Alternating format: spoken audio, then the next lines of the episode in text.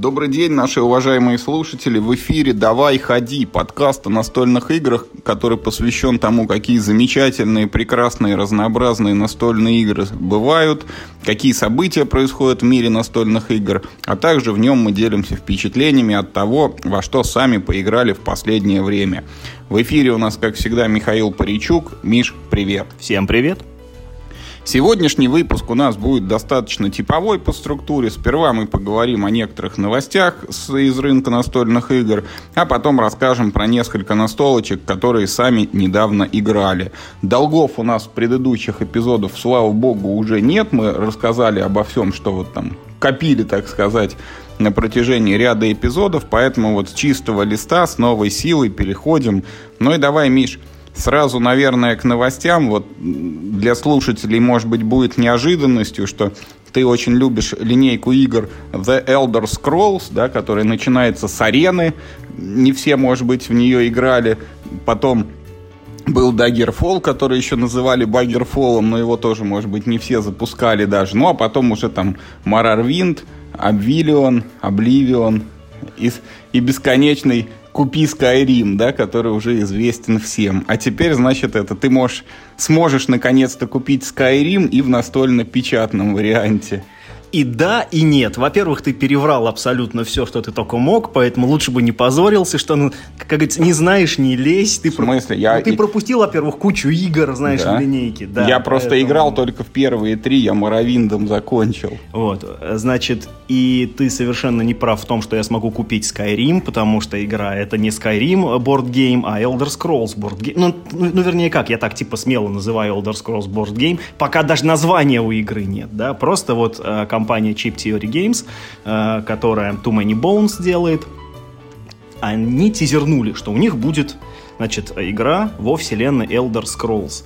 Значит, откуда это следует? Это, во-первых, следует из логотипов Bethesda и ZeniMax, а, и, во-вторых, из фирменного логотипа Elder Scrolls Online. Действие Elder Scrolls Online, оно происходит до всего того, что ты назвал. Ну, типа, те, кто шарит в лоре, те знают, что там так называемая вторая эпоха, за много лет до, там еще Вивик молодой, совсем еще молодой бог, там только-только вот этот вот камень над Вивиком, только-только вот, значит, э, если я не ошибаюсь, то вот в самой, э, в самой-самой базовой Elder Scrolls... А, нет, вру. Там вышло дополнение Моровин, в котором, собственно, с Вивиком можно пообщаться. И вот как раз там ты этот камень останавливаешь над... Э, над который это... Над Вивиком, а, над городом. Трибунал, а потом был этот Блудмун, кровавая луна. Нет, нет, нет, э, камень там всегда висит. Это так называемый Баардал, в котором Министерство правды расположено. Ну, забей, короче, это все детали лора.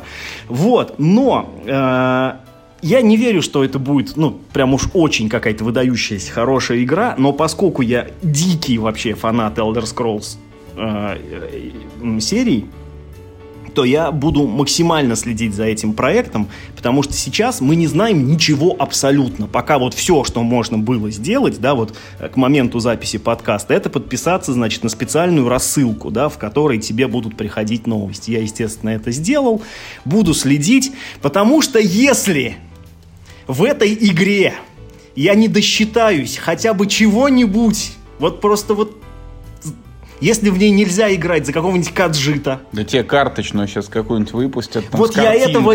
Ну, слушай, да, я этого с одной стороны боюсь, с другой стороны Chip Theory Games таким не занимаются. Они наоборот занимаются... Ты ждешь, вот... что будет как Ведьмак настольный. Там, это... С приключениями, с фигурками, я... с хвестами. Я скорее жду, что это будет что-то вроде Uh, то есть, ну, по, по геймплею, да, что это будет что-то вроде того же Too Many Bones, где, ну, так достаточно абстрактно представлены там все эти uh, подземелья и прочее, а по геймплею и по сюжету это будет что-то типа Blades, да, где, ну, ну, где типа очень легко сюжетные вот эти вот э, ходы туда вставлять. Вот ты играешь за клинка, и тебя посылают на разные задания. Все, вот весь сюжет Blades. А, значит, как я сказал, ничего мы не знаем. Но единственное, вот что можно, вот э, на заднем фоне мы видим гексы.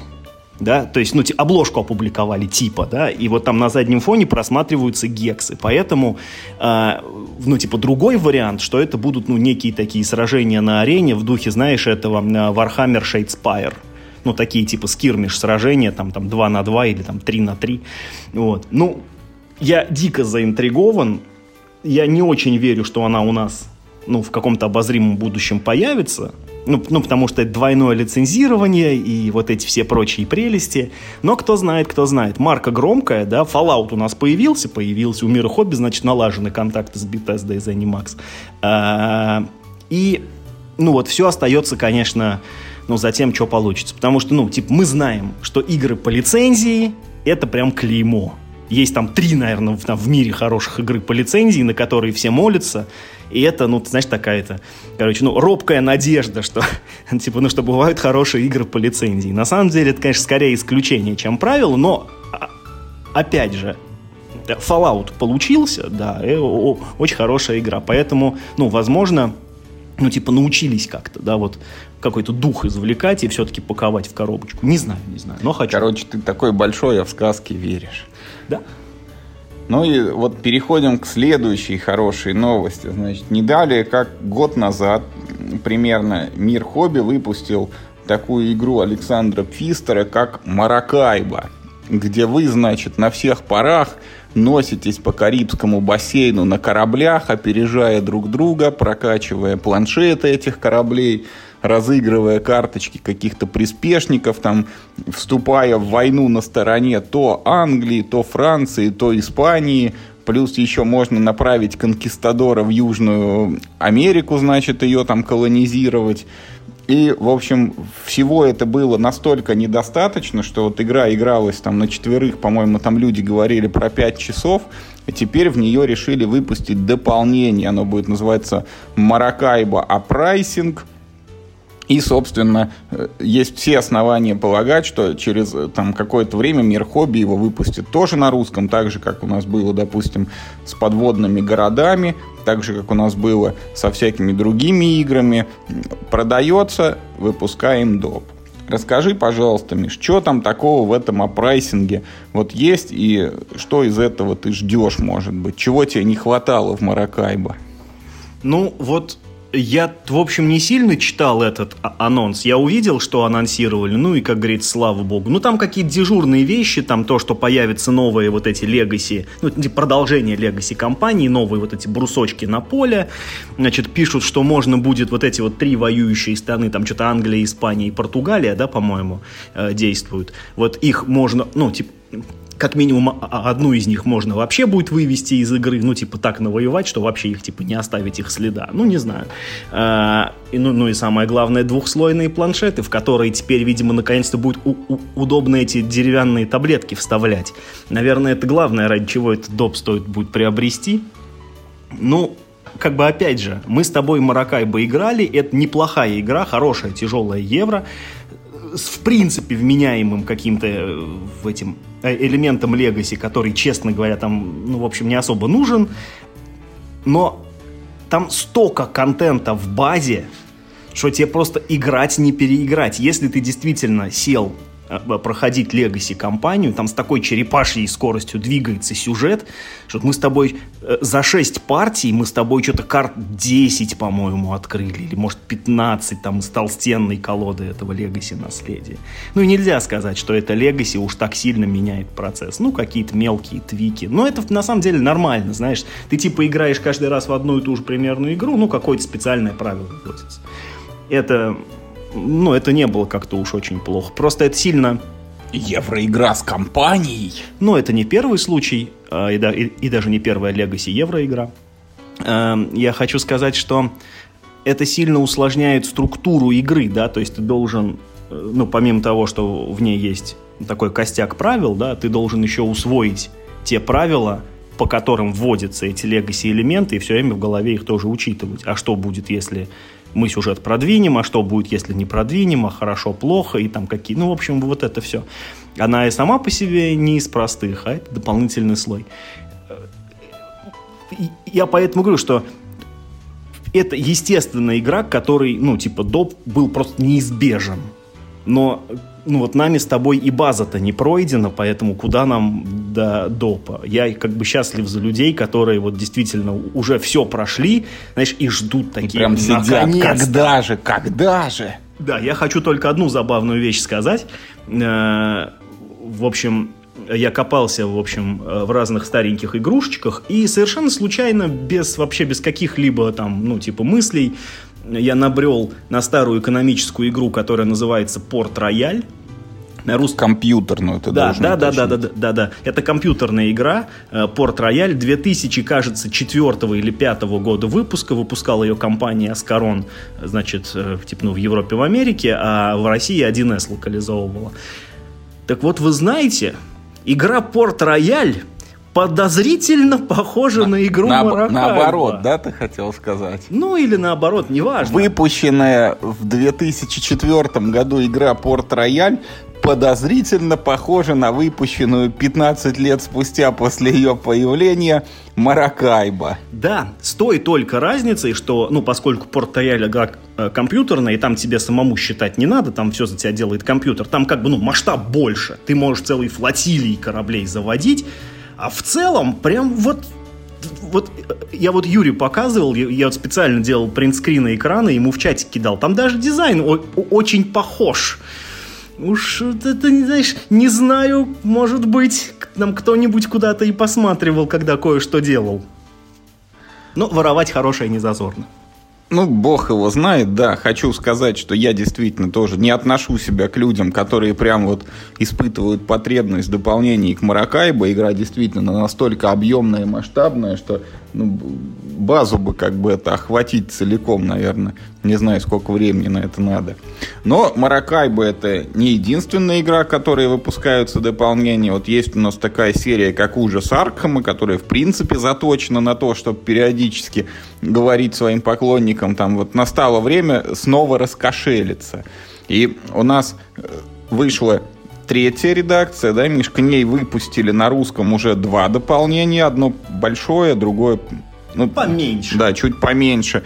Вот. И на горизонте, значит, уже виднеется еще один допчик. Расскажи, пожалуйста, мне, что это за такое, вот что там такого нового, и нужно ли фанатам за ним бежать уже скорее? Дополнение будет называться Secrets of the Order, ну, какие-то тайны ордена. Э, нужно ли бежать? Вопрос абсолютно, э, типа, ну, дурацкий, потому что если ты играешь в ужас Аркхема третьей редакции, да, ты покупаешь к нему допы, потому что, ну, типа, он просто приедается. И ты должен покупать себе новый контент, чтобы продолжать играть, ну, во что-то свежее и новое. Поэтому это, естественно, дежурный продукт. Это будет, ну, как бы большое дополнение. В нем будут и новые сыщики, и новые тайлы, и новые сценарии, конечно, безусловно. Э, сценариев я так вот вижу по картиночкам как минимум три э, шесть новых, нет, а четверо новых сыщиков, но это не так важно. Появляются какие-то новые механики, например, вот монстры, э, свойства которых ты, ну, типа там, до поры до времени не видишь, с ними нужно вступить в схватку, и тогда ты узнаешь, что именно этот товарищ такого особенного, в общем, несет. И пока что вот меня больше всего интригует самая на текущий момент большая карта, потому что э, в ужасе Аркхема она же составляет, ну, типа, ну, в трешке, она составляется из таких огромных гексов, и обычно их используется 5. А, кажется, в одном сценарии было 6, а в этом будет аж целых 7, огромное количество, и, и они вот выстроены, ну, тоже в непривычной конфигурации, вот, ну, не в виде графа такого разветвленного, как обычно, а такой круг, и в центре одна такая пипяка. Вот. Э, то есть я имею в виду, что масштаб, как бы, да, растет. Не знаю, хорошо это или плохо. Может, это, в общем-то, и не очень хорошо, потому что я не очень долгие партии люблю. Э, но я, что называется, на эту, на эту, на эту дрянь подсел, поэтому, ну, я, видимо, обречен буду его купить там, ну, в свое время. Но это он еще даже на английском языке не вышел, а пока он там до России доберется, там, знаешь, столько воды утечет. Э, ну, я только, как всегда, отмечаю, что у третьей редакции ужасы Аркама совершенно фантастические кавер-обложки. Ну, то есть просто фантастика какая-то. Мне вот все... Э, вот на, на базе была на, скучноватая На обложке обложка. нового дополнения мы видим, как из такого вот портала голубоватого цвета выскакивает этот Демогоргон из первого сезона «Странных дел» или похож на этого, э, на, господи, на Genestealer а, то из Вархаммера такой чуть-чуть.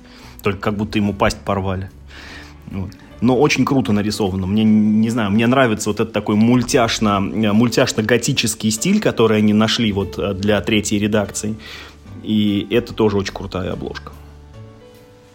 Миш, ничего не буду комментировать по Ужасу Аркхэма, поэтому переходим вот прямиком к следующей новости. Значит, у нас от звезды э, анонсирована новинка. Игра, значит, в серии э, два игрока. Синдикатум Ультиматум, то есть, пардон, Ультиматум Синдиката. Вот э, глядя на оформление, мы видим, что это какой-то там киберпанк будущего, все такое цифровое, э, голубовато-фиолетовое. Но вот что за игра, вот ни капли не знаю. Расскажи, чем она тебе так в душу запала и ну, вообще почему зацепила? Запало в душ только тем, что это продолжение дуэльной серии, которую сначала «Звезда» запустила, сразу в ней выдала три игры, и потом как-то, ну, так, типа, а, вот, а, и, и вот как-то и тишина была. И вдруг, что называется, как гром среди ясного неба, да, четвертая игра в серии. На этот раз это отечественная игра, которая разработана специально для, для компании «Звезда». Раньше нигде не выходила. Напомню, что первые три игры, они так или иначе в мире издавались. Э, хотя две из них поменяли, э, типа, сеттинг в России. Э, и серия в целом неплохая. То есть, ну, вот мы с тобой вместе играли в Ханами Коджи, мы с тобой играли в Нептун и Веста, и ну, мы с тобой, видимо, поиграем в «Сумерки Венеции», ну, то есть я-то в них играл, вот, вот надо тебе тоже показать. Ну и понятно, что Ханами Коджи это как бы хит, с ним все понятно. Нептун и Веста это, ну, ну типа, ну такое, неплохо, но в принципе ничего выдающегося этот «Сумерки Венеции», он где-то посередине между ними. Но все те три игры, как ни крути, были карточными. Ну, вот этот вот «Нептун и Веста», он типа тайликовый, да, а, а не карточный, но это все равно как, как карточная игра. Там, там просто тайликами удобнее, ну, потому что меньше места занимает. А, а в целом это игра про циферки, да, от Рейнера Кницей. А вот этот э, «Синдикатум Ультиматум», блин, название, конечно, ну я просто, ну кто это вообще утверждает? У звезды такое вот странное чувство вкуса, на мой взгляд. Погоди, Какая похабщина. Дай-ка посмотреть, вот там же есть некое все равно лор, типа, пред... Ой. Вот представляем новую игру дуэльной серии, где события разворачиваются в мире будущего, в мире, где нет больше государств, в мире, где стремление к бесконечному совершенствованию себя стало выше человечности. Балом правит мировой синдикат, в руках которого сосредоточена вся власть но сохранились города корпорации не ну, подвластны это, ему. Это ну, Давай все понятно. Очи, очевидно, очевидно, какому-то городу этот суперсиндикат и ставит ультиматум. В двух словах, там будет лор такой, что есть некий город-корпорация, который называется как-то как-то Икар, а Гелио, Гелиос. Значит, э, там есть, ну, вернее, там был правитель этого города, ну, ну, видимо, глава корпорации, который помер, и есть два претендента. То есть дочь этого, короче, этого правителя, ну, за нее один игрок играет. А есть, ну, э, это типа по праву типа родства, да, как наследник, а есть по праву, значит, этой служебной иерархии, его первый зам там какой-то. И вот, типа, один играет за первого зама, другой, значит, очень важная вообще, очень важная подробность, э, как, э, как сюжет, наверное, в Lost Cities, вот, вот наверное, такого же, наверное, уровня. Значит, э, здесь вот что интересно. Как я сказал, все те три игры, как ни крути, они были карточные. А при чем тут синдикат, если это внутрикорпоративные а... разборки? Слушай, давай этого, не знаю, у компании «Звезды» спросим. Я откуда знаю? А, здесь другое важно, что, во-первых, в игре, судя по, судя по превьюшкам, супер мало компонентов, поэтому это, ну, ну, ну типа, ну, такого рода микроигра, знаешь. А, а ну, второй как, ну, момент, то, что это микроэра-контроль. Вот есть такая карта города на 5 частей разделенная, или может быть на 6, пока непонятно. И каждый игрок обладает одинаковым набором фишек со сверхспособностями. Вот тут, тут есть такие планшетики, вот что каждая фишка делает, да, и вот, видимо, вот вы будете выставлять свои фишечки в эти сектора и, и пытаться э, там доминировать, как в любом эра-контроле, то есть ну, там типа у кого вот сумма больше, тот как бы захватил, ну и, видимо, За там... того акционеры и проголосовали. Да, да, да, ну и вот, видимо, там кто в трех из пяти там типа, ну вот наберет победу, тот, в общем-то, молодец, и, в общем, теперь этим городом будет править. Э, то есть сразу, да, то, что это продолжение хорошей, в принципе, линейки, и я надеюсь, что, ну, не, ну, не уронит, да, планку. Второе, то, что это э, собственная разработка, ну, или, по крайней мере, разработка для этой, э, ну, типа, то есть это специально созданная игра. Э, ну, и третье, что это мини-эра контрол. это, ну, как бы сам по себе жанр такой, типа, ну, ну редкий. Я... Ну, я тебе это, знаешь, я тебе также могу сказать, вот те же самые три позиции, это продолжение серии на двух игроков, мне ну, Ханамикоджи я с трудом в нее там понял, как играть. Нептун и Веста совсем не зацепили. И в таких условиях вот играть там в эту в «Сумерки Венеции», честно говоря, стимула нет. И там типа четвертая игра серии, не, непонятно. Ну, я не попадаю, мне кажется, в целевую аудиторию. То, что это отечественная разработка, это сомнительный такой плюс. Там кто хоть автор указан или нет? Нет, к сожалению. Вот, как бы непонятно, насколько опытный человек, что и как. Ну и э, вот это area контроль не знаю, контроль территории никогда не был моей любимой механикой, я так относительно прохладно к этому отношусь, поэтому вот я эти ультиматумы не жду. Ну, вот видишь, мы с тобой разделились на ЦА и не на ЦА. А, я тоже не люблю, на самом деле, аэроконтроли, но, типа, ну, посмотреть мне интересно. Я жду, знаешь, вот, э, что я реально жду, это мини-воркер плейсмент. Вот э, я играл в совершенно прекрасный э, Mintworks, Э, совершенно фантастическая игра. Это как раз-таки мини-воркер плейсмент. И, и, и все. И, и больше ни одного нет. Вот хотя бы второй жду, понимаешь? А вот что-то не появляется и не появляется. Ну, не появляется, не появляется, как-нибудь да появится. А на этом у нас новостной блок заканчивается. Больше ничего нового, хорошего, интересного мы вам рассказывать не решили. И мы переходим к описанию наших впечатлений. Вот не далее, как на прошлой неделе, точнее даже не так. Вот в прошлом году, в прошлом году у Гаги в линейке маленьких игр вышла такая игра с уникальным названием The Game. То бишь, вот она называется просто «Игра». Как вот, вот на заборе, если было написано «Забор». Значит, эта игра командная, где вам дают колоду карт с цифрами от 1 до 100. Их надо там по специальным правилам раскладывать на стопочки. Там вот сюда мы кладем там цифры по возрастанию, сюда цифры по убыванию.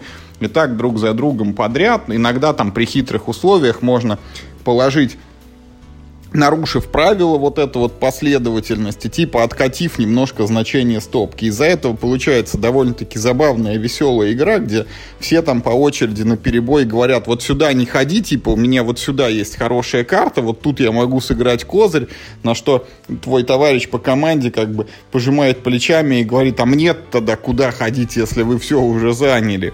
В общем, игрушка довольно хорошо у нас зашла. Мы сыграли, мне кажется, там десятка четыре партии суммарно за год, что ну, достаточно немало. И э, заинтересовавшись ею, я обнаружил, что есть несколько продолжений. А именно есть вот та же самая The Game. А, ну, собственно, к ней же есть там мини-дополнение, которое уже в коробочке локализованной лежит. Там есть такие типа магнитные карты с огоньком, что если ты ее кинул, то следующий ход должен быть в ту же самую стопку. И есть две отдельных коробки. Одна называется The Game Extreme. Это та же самая игра, там только с усложненными немножко правилами и свойствами карточек. И The Game Face to Face. Э, это такой соревновательный вариант строго на двух человек. Ну и вот, собственно, попала к нам в руки коробочка The Game Extreme, которая как бы та же самая The Game, только покруче и посложнее, но пока компанию на нее мы не собрали, и поэтому сыграли в The Game Face to Face. Самой игры у нас нету, но мы для нее нужно две колоды карт цифрами от 1 до 60, чтобы они отличались цветами. И мы как раз вытащили карты от 1 до 60 из базы, они там коричневого цвета, вы, вытащили тоже с теми же номерами из коробочки Extreme, они там синенькие, и попробовали сыграть друг против друга. Ну и вот Миш, не вдаваясь в правила, наверное, это они мало кому интересно. Расскажи, вот как тебе вот это face-to-face? Ну, слушай, это, в общем-то, более или менее та же самая игра, как вот был обычный The Game, только ну, в дуэльной версии она перестала быть кооперативной, стала соревновательной, ну, что, наверное, правильно, потому что, ну, довольно глупо было бы, да, ну, типа в кооп. И, и так несложную игру, да еще и дуэльную версию, типа, ну, оставлять коопом. Поэтому они сделали вот это очень простое новшество, что теперь мы играем друг против друга, у каждого своя колода, цель у каждого та же, нужно карты свои сложить в две стопочки одну типа сверху вниз, другую снизу вверх. Ты можешь, в общем, свои карты разыгрывать э, себе и каждый ход одну карту можно подкинуть противнику. Э, мне понравилось в той же степени, что мне нравится The Game, но The Game э, на ну, ну, такой просто классический The Game, да, он просто на большее число игроков, а когда больше типа, ну, людей играет, оно просто веселее.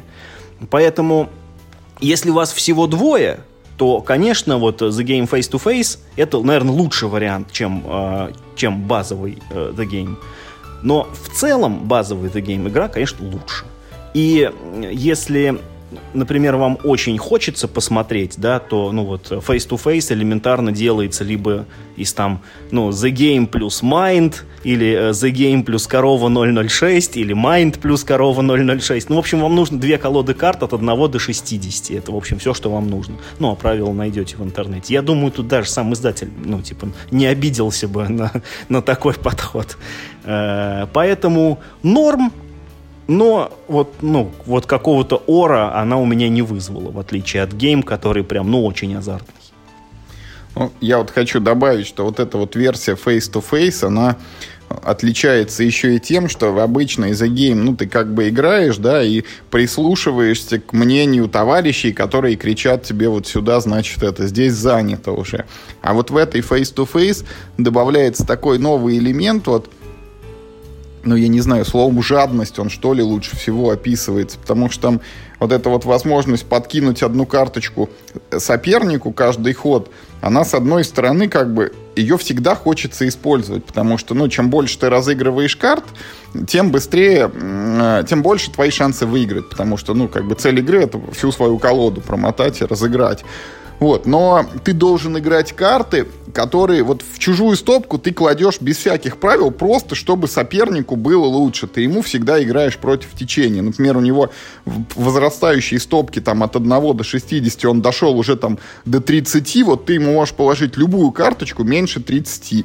И, соответственно, когда у тебя на руках есть только то, что ты, ну, типа, очень сильно можешь опустить соперника, ты такой, с одной стороны, блин, надо сыграть, чтобы быстрее моталась корода, с другой стороны, блин, жалко, типа, я ему сейчас улучшу ситуацию, он сам сможет разыграть больше карт. Нет, я не буду. Ну и очень радостно получается, когда вот, например, у соперника лежит 30, а ты ему так хоп кладешь 29. Вот прям сделал хорошо, формально ты выполнил условия, но совсем чуть-чуть. Типа, у него на самом деле ничего особо и не улучшилось. И вот этот вот такой элемент, которого не было в обычном The Game, а на двоих игроков, он прям хорошо проявляется.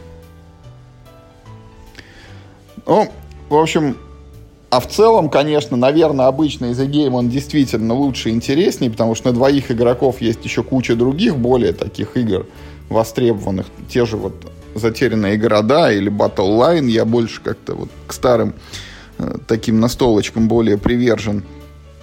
А, ну, а на этом у нас вот с рассказом про face-to-face, наверное, все, и мы переходим к большой игре, которую мы опробовали с огромным опозданием. Эта игра называется «Русские железные дороги». Вышла она аж в 2014 году, и, возможно, большая часть наших слушателей в нее уже играли и имеют собственное представление. Но вот жизнь сложилась так, что мы в нее поиграли только сейчас. И сразу, наверное, надо сказать, да, Миш, что железными дорогами в игре ну, не то, что не пахнет, но как-то они очень отдаленно в ней присутствуют. То есть то, что мы в ней делаем, ну, с тем же успехом можно было назвать, я не знаю, там, бурением скважин, протягиванием каких-нибудь высоковольтных кабелей, я не знаю, копанием канав, вот сразу на ум приходит несколько вещей, и, ну, вот, еще раз скажу, нет какой-то такой вот конкретной сцепки с темой, железных дорог. В принципе, я вот заранее об этом слышал. Э, мне где-то уже попадалась информация о том, что игра довольно-таки абстрактна. И ну вот мы всегда говорим, что когда перед нами евроигра, то в ее описании всегда будет звучать такое слово «как бы». Вот мы делаем что-то, как бы вот выполняя вот то-то. И в русских железных дорогах вот это как бы э, оно звучит и фигурирует довольно-таки часто. Но на удивление, на удивление, игра оставила вот неожиданные впечатления. И, Миш, вот такой вопрос, вот что тебе в ней, ну, как бы показалось самым таким вот, ну, что вот игра тебе преподнесла такого, чего ты, может быть, ну, больше всего от нее не ожидал? Ну, во-первых, больше всего я не ожидал, что это будет настолько хорошая игра. Это, по-моему, ну, короче, у меня меньше 10 игр, э, которым я ставлю девятку, и это одна из них. Э, настолько мне понравилось. Ты можешь это сразу, свою крамольную мысль рассказать, да? Мы когда сыграли вот первую партию ознакомительную, то есть мы пока играли только один раз, но Миша такой говорит, блин, мне типа кажется, что, возможно, эта игра мне нравится больше, чем Lords of Waterdeep. Да, почему-то мне пришло сравнение именно с этой игрой, и дело тут вот в чем. Э, я ожидал от русских железных дорог очень сухого такого евро с какими-то заскорузлыми механизмами, там, с, там, с двумя десятками механик и с какими-то хитрыми подсчетами. Но это, правда, в игре есть. Э, а получил, на самом деле, довольно ну, простую в освоении вещи. Если один раз прочитать правила, то любому другому игроку объяснить можно просто вот на раз-два. И Э, если говорить про самое крутое, что есть в этой игре, то это сочетание двух факторов. Первое — это э, очень э, хорошие, понятные, простые и без исключений, да, без большого количества каких-то особенных случаев правила. То есть вот ты понял, э, типа, э, несколько базовых концепций, и они последовательно выполняются всю игру. И ну, нет, нет каких-то случаев, когда вдруг, а вот тут немножко не так. Вот типа везде так, а тут вот... Вот тебе дают лопату и говорят, копай, и все, ты берешь лопату и копаешь. Тебе никто не объясняет, что вот тут надо штыковой лопатой, а вот тут совковой, что вот тут тебе могут попасться там коренья деревьев, и надо копать в обход, а дальше там труба идет, и кабель высокого напряжения, и там не надо вообще копать. Ты вот просто копаешь, копаешь, и, и даже песок, ну вот этот грунт за собой убирать не надо. А, да. И второе, что в этой игре мне безумно понравилось, и это, кстати, вообще очень, ну, очень редко про какую игру можно сказать. А, я как бы сейчас сразу скажу, так немножко в сторону, да, что русские железные дороги — это комбинация из двух основных механик. Это моя любимая механика прокачка треков, вот этот, этот трек конкистадоров, этот бесконечный, и meeple placement. Все, в игре, в общем-то, нет больше ничего. Meeple placement и прокачка треков. Прокачка треков и meeple placement. А, но вот в этой игре есть такая штука, вот я даже не могу это четко сформулировать. Вот я это, ну, для себя я это называю как, э, ну, девальвация э, э, действий. Вот то есть, ну, в meeple плейсментах всегда есть вот эти вот э, площадки, на которые ты выставляешь работников, и совершается действие. И эти площадки работают всю игру одинаково, как правило. Ну, вот в Агриколе там есть момент, когда у тебя там типа, какие-нибудь там овцы копятся, копятся, копятся, потом ты в конце бах, и 25 овец себе взял. Но, э, э, но это скорее исключение. В основном, типа, ну, во всех meeple плейсментах ты ну, типа, потратил действие и получил один какой-то конечный результат. Тут ровно так же. А, но одно и то же действие в начале игры и в конце игры абсолютно ценится по-разному. Э, в начале игры э, там есть такие фишки инженеров, ну, которые, значит, ну, как бы несколько разнообразят игру, а, а, а они случайно выбираются. И вот там такое действие, как, ну, типа, построить один рельс и получить 5 очков воспринимается, Бо боже мой, и 5 очков! Целых 5 очков! На халяву! Просто ничего не сделал! Потратил действие и 5 очков! В конце игры это действие не нужно никому. Там что? 5 очков за целое действие? Да я за раунд 80 очков наберу. Что мне эти 5? Вот. Это очень круто. Я думаю, что это достигнуто благодаря тому, как все э, ну, как бы, что ли, математически сбалансировано и выверено. Вот все эти циферные коэффициенты, которые всегда э, в еврогеймах, э, э, ну, в том или ином виде нужны, здесь очень как-то вот они как-то по-умному сделаны, что ли. Э, видно, что игру долго полировали, и в ней вот прям она вот прям гладенькая, прям лакированная. Вот, вот ничего в стороны там э, не торчит. Все, что в ней есть, ну, а, оно в ней зачем-то. Да, там есть как бы пару моментов, которые мне, ну, ну как бы кажутся, даже на фоне трека «Конкистадоров», э, мне кажутся они, ну, так себе, честно говоря. Я, вот знаете, например, скажу, чем дальше, ну, эта вот механика прокачки треков, она же тоже всегда одинаковая. Чем дальше ты продвинул свою фишку по треку, тем всегда лучше. Так вот, в этой игре есть возможность как бы задним числом, ну, то есть ты, например, проехал три клетки, а потом ты задним числом себе трек удлиняешь. Такой, типа, я проехал не три, а типа четыре, или там пять, или там восемь. Я одну клеточку сзади там подрисовал просто. Да, да, да, да, да. Вот, здесь это есть. Эм, ну, ну и потом, эта игра как будто вот э, эту механику прокачки треков, она просто абсолютизирует ее. Здесь, э, тут у тебя на каждом треке двигается четыре фишки. Треки у тебя аж нескольких видов, и каждый по-своему приносит очки. Есть там трек, э, по которому вообще двигаться нельзя. Ну, ну в нем такие дырки типа, и, и нужно эти... Еще строить сам трек надо. Да-да-да, и ты должен эти дырки сперва заделать, а уже потом у тебя по ним фишка проедет. В общем, вот, ну, несмотря Э, на то, что э, механика прокачки треков мне, прямо скажем, ну, ненавистна в других играх, как выяснилось, если сделать игру только из прокачки треков, то получается вообще прикольно. Э, поэтому, как говорится, дело, наверное, все-таки было не в бобине. Э, и что самое удивительное, э, эта игра ну, она известна на Западе, к ней есть, ну, такие, типа, как stand-alone дополнения, там есть что-то, по-моему, German, это, German Railroads, какие-то там, какие-то еще там, по-моему, есть. Ну, в общем, к ней выходил доп-контент.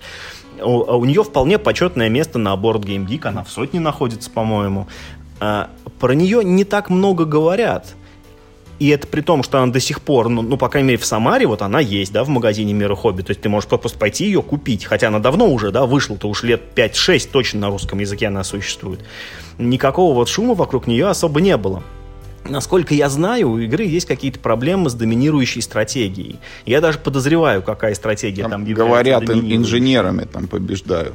Инженерами? Как ни странно. Да, вот это вот это супер поворот. Слушай, я думал, там побеждают вот, вот на этой вот длинной этой э, вот транссибирской магистрали, потому что на ней можно очки грести просто вот это... Э, Вагонами, что называется. Да-да-да, потому что она и так длинная, а как раз Транссибирскую магистраль можно еще задним числом достраивать, вот, и с нее очков валится, ну, ну то есть, ну, просто уймища. И это, кстати, вот та игра, э, которая изобрела сильно раньше Джейми Стегмайера счет за 300, там, да, за 400 очков. Ну, ну вот мы с Юрой сыграли в первый раз, ну, не зная ни стратегии там победы, ничего такого, никак там особо там сильно не оптимизируя, и легко вышли за 300 очков оба. Ну, я говорю, что там в каждом следующем раунде у тебя очки просто в геометрической прогрессии. Эм, типа, ну, в этом возрастают. Там в первом раунде мы заработали типа там по 8 очков, ну там типа там один там 6, другой там 9, ну в среднем там типа по 8. А, а в последнем раунде ты зарабатываешь по 80 или, или даже больше. Я, кстати, думаю, что это не предел. Я думаю, что можно там за раунд больше зарабатывать. Вот. А, в общем, это прям, ну, hidden gem такой, знаешь, вот это то, ради чего стоит перетряхивать свои полки, свою, как это называется, полка позора, да, шейм, это, ну, ну, короче, полка стыда, полка позора, э, все-таки играть э, ну вот в то, во что ты там типа когда-то купил на распродаже, и вот оно лежит, лежит, что-то никак руки не доходит, и тут такой, нет, ну я должен в нее сыграть, черт возьми. Вот ради таких игр существует эта практика, да, хранить и, ну там типа рано или поздно вот ты открываешь. Я не думаю, что Russian Railroads, она вот прям вот всем понравится. Но мне вот я не знаю, на удивление прям она понравилась. Ну, я хочу сказать, что, во-первых, сейчас же выходит переиздание какое-то, это а, Ultimate Railroads будет называться, куда, по-моему, в одну коробку там понапихают сразу дополнений вместе с базой. Но вот я знаю, что, Миш, хочу сказать про эти русские железные дороги. Вот я ее как-то воспринимаю вот сильно вот так вот на контрасте с Маракайбо. Это вот и то, и то это евроигры где ты тоже вот в Маракайбо тоже там, ну не под 400, но там 200 очков, по-моему, набирали, может быть там под 300 очков. Э, и там, и там играть надо часа два, если ты, ну вот на двоих берем партию. Но Маракайба, вот но не то чтобы поражает и ошеломляет, но она изобилует все-таки механиками, возможностями и э, теми действиями, в принципе, которые ты можешь совершать в игре. То есть там ты и плывешь кораблем и выбираешь, значит, ну, типа скорость имеет значение, насколько ты плывешь свой ход. Ты прокачиваешь там свой корабль и выбираешь, что именно ты там, какую веточку ты типа стремишься качать ты набираешь себе руку карт, выбираешь там, какие из них скинуть, какие отложить, какие построить, потом построив их, ты там думаешь, приехать или не приехать к своим этим построенным помощникам.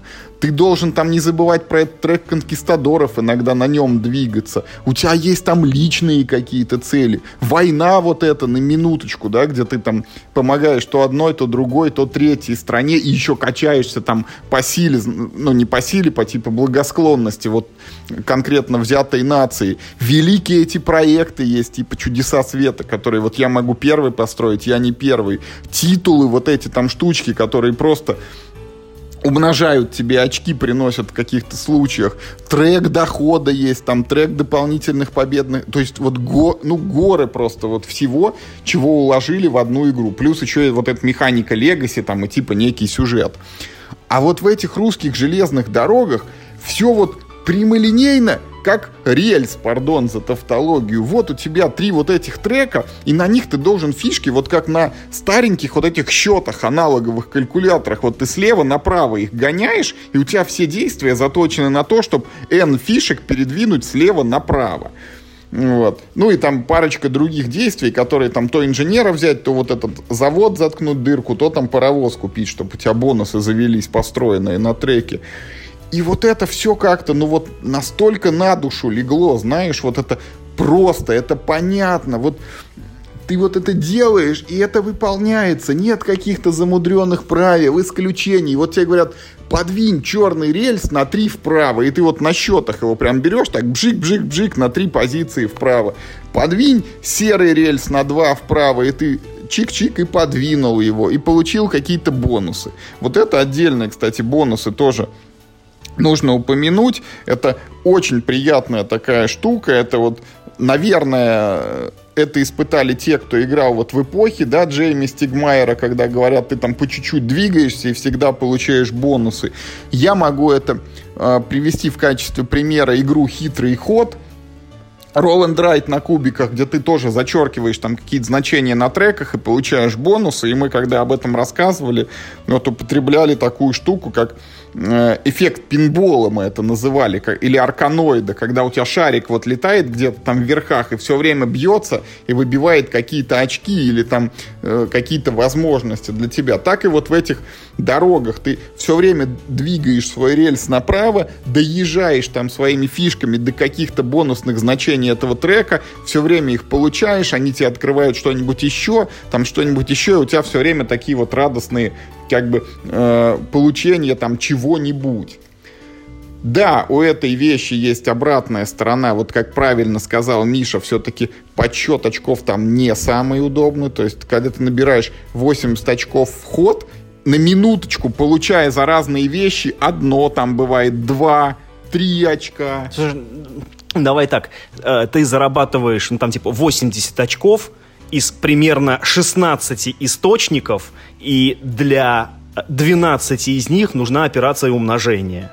Да, и в этот момент, когда ты начинаешь почитать, сколько ты этих очков зарабатываешь, у тебя возникает такая не совсем типичная. В некоторых настольных игр, играх это бывает, но это, во-первых, очень редко. Во-вторых, это для меня это все-таки минус. Вот такая ситуация, когда ты думаешь, блин, был бы у меня калькулятор, или, блин, был бы у меня под рукой листочек, чтобы там вот записывать, откуда, сколько мне приходит. А лучше, блин, был бы у меня вот листочек Excel, куда я просто свои значения вбиваю, и он мне считает. А в идеале вообще приложение от разработчика на телефоне камеру навел, и оно само вот все распознало и сказало, у тебя столько очков. Вот это, кстати, распознавание, оно тут вполне может быть реализовано, потому что тут нет никаких карточек с текстом, ничего. Вот только фишки, которые лежат там на числовых значениях. Поэтому вот ну и еще вот, Миш, два часа все-таки меня немножко смущает, потому что... А-а-а-а, слушай, два часа, это, извини меня, пожалуйста, мы, э, мы достали с полки игру, ничего про нее не знаем, мы прочитали правила, да, и сыграли первую партию э, э, на двоих, это вообще норм. Ну, возможно, но я вот тут тебе хочу похвастаться, вот я же в Кубу эту играю периодически, которая Куба Либры вот скоро будет локализована, ну вот там я ее давно уже достал с полки, как бы и давно прочитал правила, но вот целиком, как она устроена, я сыграть не могу. И поэтому мы играем мини-сценарий, где только половина игры задействуется. Есть там две фракции из четырех. Так вот, на днях мы сыграли этот мини-сценарий за 27 минут это в игру, которая типа заявлена там типа 120-180 что ли, или 180 плюс, там, ну вот, не 3 часа, а 27 минут. Ну понятно, купил Лего и за 3 часа собрал, да, на коробке написано от 7 лет. Ну, ну не совсем так. Вот, так и вот с этими русскими железными дорогами просто, ну, мне бы хотелось, честно говоря, даже если мы выйдем там на показатель полтора часа на партию, мне бы хотелось бы, чтобы он был еще поменьше, и вот, ну, для меня комфортно было бы в час уложиться этой игрой, потому что она опять вот, благодаря своей такой прямолинейности, э, там нет какой-то супер особой глубины, и когда ты рассчитываешь свой ход, э, у тебя скорее это вот, ну, такая вещь, что типа склонность к параличу анализа, когда ты начинаешь думать, я вот прокачаю этот трек или этот трек, и в голове там начинаешь вот эти операции умножения выполнять, типа где ты там больше наумножаешь, и где тебе будет, наверное, выгоднее его прокачивать. Ну, конечно, ты э, прав в том, что эта игра очень э, прямолинейная и э, ну, наверное, хочется, чтобы она быстро шла, но в защиту игры я хочу сказать, что я не почувствовал даунтайма. Мне кажется, что там всегда есть над чем подумать, ты как-то всегда занят, и мне кажется, ну, типа, все всех ждут, потому что все над всеми думают, и воспринимается это, ну, как-то очень здорово, что ли, в этой игре. Ну, я что последнее хотел бы сказать про качество компонентов. Оно в той копии, в которой вот у нас есть спорная, там как бы все хорошо, кроме жетонов. Жетоны очень неровно вырублены, это не то, чтобы сильно там как-то мешает, но это ну, там, неприятно. Там четыре листа картона вот с жетонами, по-моему, лежит в игре, и на двух из них вырубка кривая. Особенно там это э, ну, жалко, вот даже обидно. Там есть рубли, прям вот, ну, типа русский рубль старый. Там, так и написано, один рубль. Еще, один рубль, да. да. И вот они вырублены кривовато, причем не то, что там на миллиметр смещения, ну, а прям видно, что так хорошо ушел этот нож в сторону. При том, что на двух других листах вырубка хорошая. Вот, ну, типа, что помешало полностью? Но это ничего не помешало. Это стандартная, э, стандартная как бы э, практика считать отклонением, да, при вырубке, там, типа, 2-3 миллиметра, типа, считается норм. Но это, конечно, всегда обидно, когда ты держишь в руках монетку, а там же еще, ну, помимо э, проблемы с вырубкой, которая немного съехала, там еще и проблема с так называемой накаткой, да, что, прив... ну, что вот это, этот картон, да, на него же наклеивается печатный слой, не печатается же на картоне, да, печатается на бумаге, который потом приклеивается. Это называется накатка или там, или там прикатка, я уж я, я, я сейчас не, не помню. И там еще возникла проблема с накаткой, и, и у тебя как бы, э, э, так сказать, то есть, ну вот рубль с орла, вот он вырублен в одну сторону криво, а с решки он в другую сторону вырублен криво, да, ну, ну потому что там, там еще не очень ровно было накатано. И это, конечно, сильно расстраивает. А в остальном там было все норм. Мне показалось, правда, что поле ну, какое-то немного, знаешь, вот тоже выцветшее, как будто вот тоже в принтере кончались чернила. Но тут я не могу быть уверенным, потому что если в ну вот в, в том, что мы недавно с тобой рассказывали про Galaxy Tracker, от, эм, от Мосигры. Там это прям явно видно, что это брак, да, который почему-то положили в коробку. Тут я в этом не уверен. Может, оно правда на самом деле так выглядит, а это просто, ну, ну вот типа может, такое Может, они у меня на полках выцветают, так что эти дальнобойщики. Ага, внутри коробки. дороги, да. Ага, внутри коробки у тебя это уже. Краска сошла. Кстати, сколько лет она у тебя лежала на полке? Ну вот примерно 6 или 7 лет. Вот. Дождалась. Вот это класс. Знаешь, это как хорошее вино, оно такое, знаешь, это, ну, отлежалась. Вот э, в то время, когда э, ты ее купил, ты бы вот ее сказал бы, типа, да, очередное, типа, типа там евро, да, проходняк, и внимания не, об, не обратил бы. А тут она, вот видишь, дождалась момента, такая прям, возьми меня с полки, сказала нам игра. А мы, кстати, в нее играли, типа, там, в 2 часа ночи, то есть, и нам было интересно, мы не заснули, и, то есть, ну, и, и мы не пожалели, что мы там, типа, в 2 часа ночи сидим и вот, короче, играем в Russian Railroads.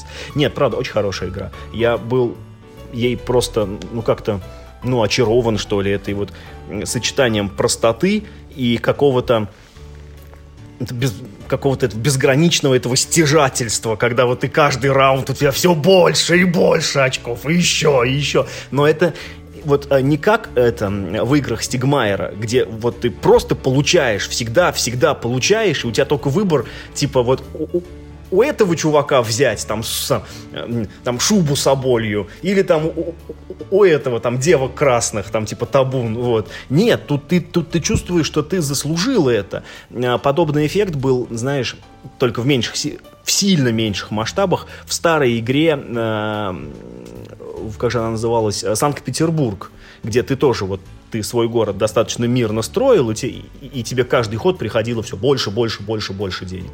Вот. И вот это есть в Russian Railroads. Поэтому я говорю, это прям за этот год лучшее, во что я сыграл. Эта игра от меня получает девятку в числе там, ну, прям реально избранных. На одной полке с лордом Waterdeep'ов она вот у меня будет теперь как бы ну, ну на виртуальной, да, полке э, с лордами Waterdeep'ов стоять. Э, всем э, всем рекомендую. И единственное, что вот я все-таки хочу, да, справедливости ради сказать, что поскольку мы сыграли все-таки одну партию, это, конечно, первое впечатление. Э, так как в ней, ну, не вот там какой-то широкий простор, а она, ну, типа, я думаю, да, что она, ну, наверное, может надоесть быстро, да, поскольку там, ну, типа, все всегда одно и то же. С другой стороны, в Лордах вот, типа, тоже там, типа, все всегда одно и то же, ну, кроме там этих карточек That. Вот. А как бы, ну, играть каждый раз интересно. Я еще дополню, что по своим вот этим вот ощущениям от прокачки треков она немножко сходна с Хадарой, которая в прошлом году выпущена. Но в Хадаре все-таки треки более-менее одинаковые все, а вот тут они прям ощущаются разными. И если посмотреть на ценник, это 1990, по-моему, у Мира Хобби она стоит. На фоне вот всяких современных евро и даже той же Хадары это цифры сопоставимые, поэтому если вы вот любите подобные игры, обратите внимание на русские железные дороги. Они даже, ну, по деньгам не очень дорого выходят на сегодняшний момент. Да, это типа, э, как бы сказать, ну вот э, если такую валюту типа рубль на фан ввести, то это прям просто лучшая покупка. Ну, я говорю, это, это лучшая игра, в которую я сыграл за год, серьезно. Без, э, без вообще, без, и близко там, там, на втором месте там будет что-нибудь, я сейчас, я, я, я, сейчас даже, наверное, не вспомню, оно будет там сильно, короче, отставать. Короче, обратите внимание, русские железные дороги вот лежали долго, дождались своего часа и раскрылись, что называется, самой лучшей стороны. А на сегодня мы свою повестку исчерпали. Мы вот рассказали про настолочку, которую по мотивам Elder Scrolls планируют выпустить, о том, что будет доп к Маракайба, о том, что будет новое дополнение к ужасу Аркхема и новая игра в линейке для двух игроков Ультиматум Синдиката. Вот э, поделились впечатлениями от The Game Face to Face и очень сильно рекомендуем русские железные дороги. Играйте только в хорошие игры, которые вполне возможно до сих пор лежат на вашей полке позора. И главное, не болейте.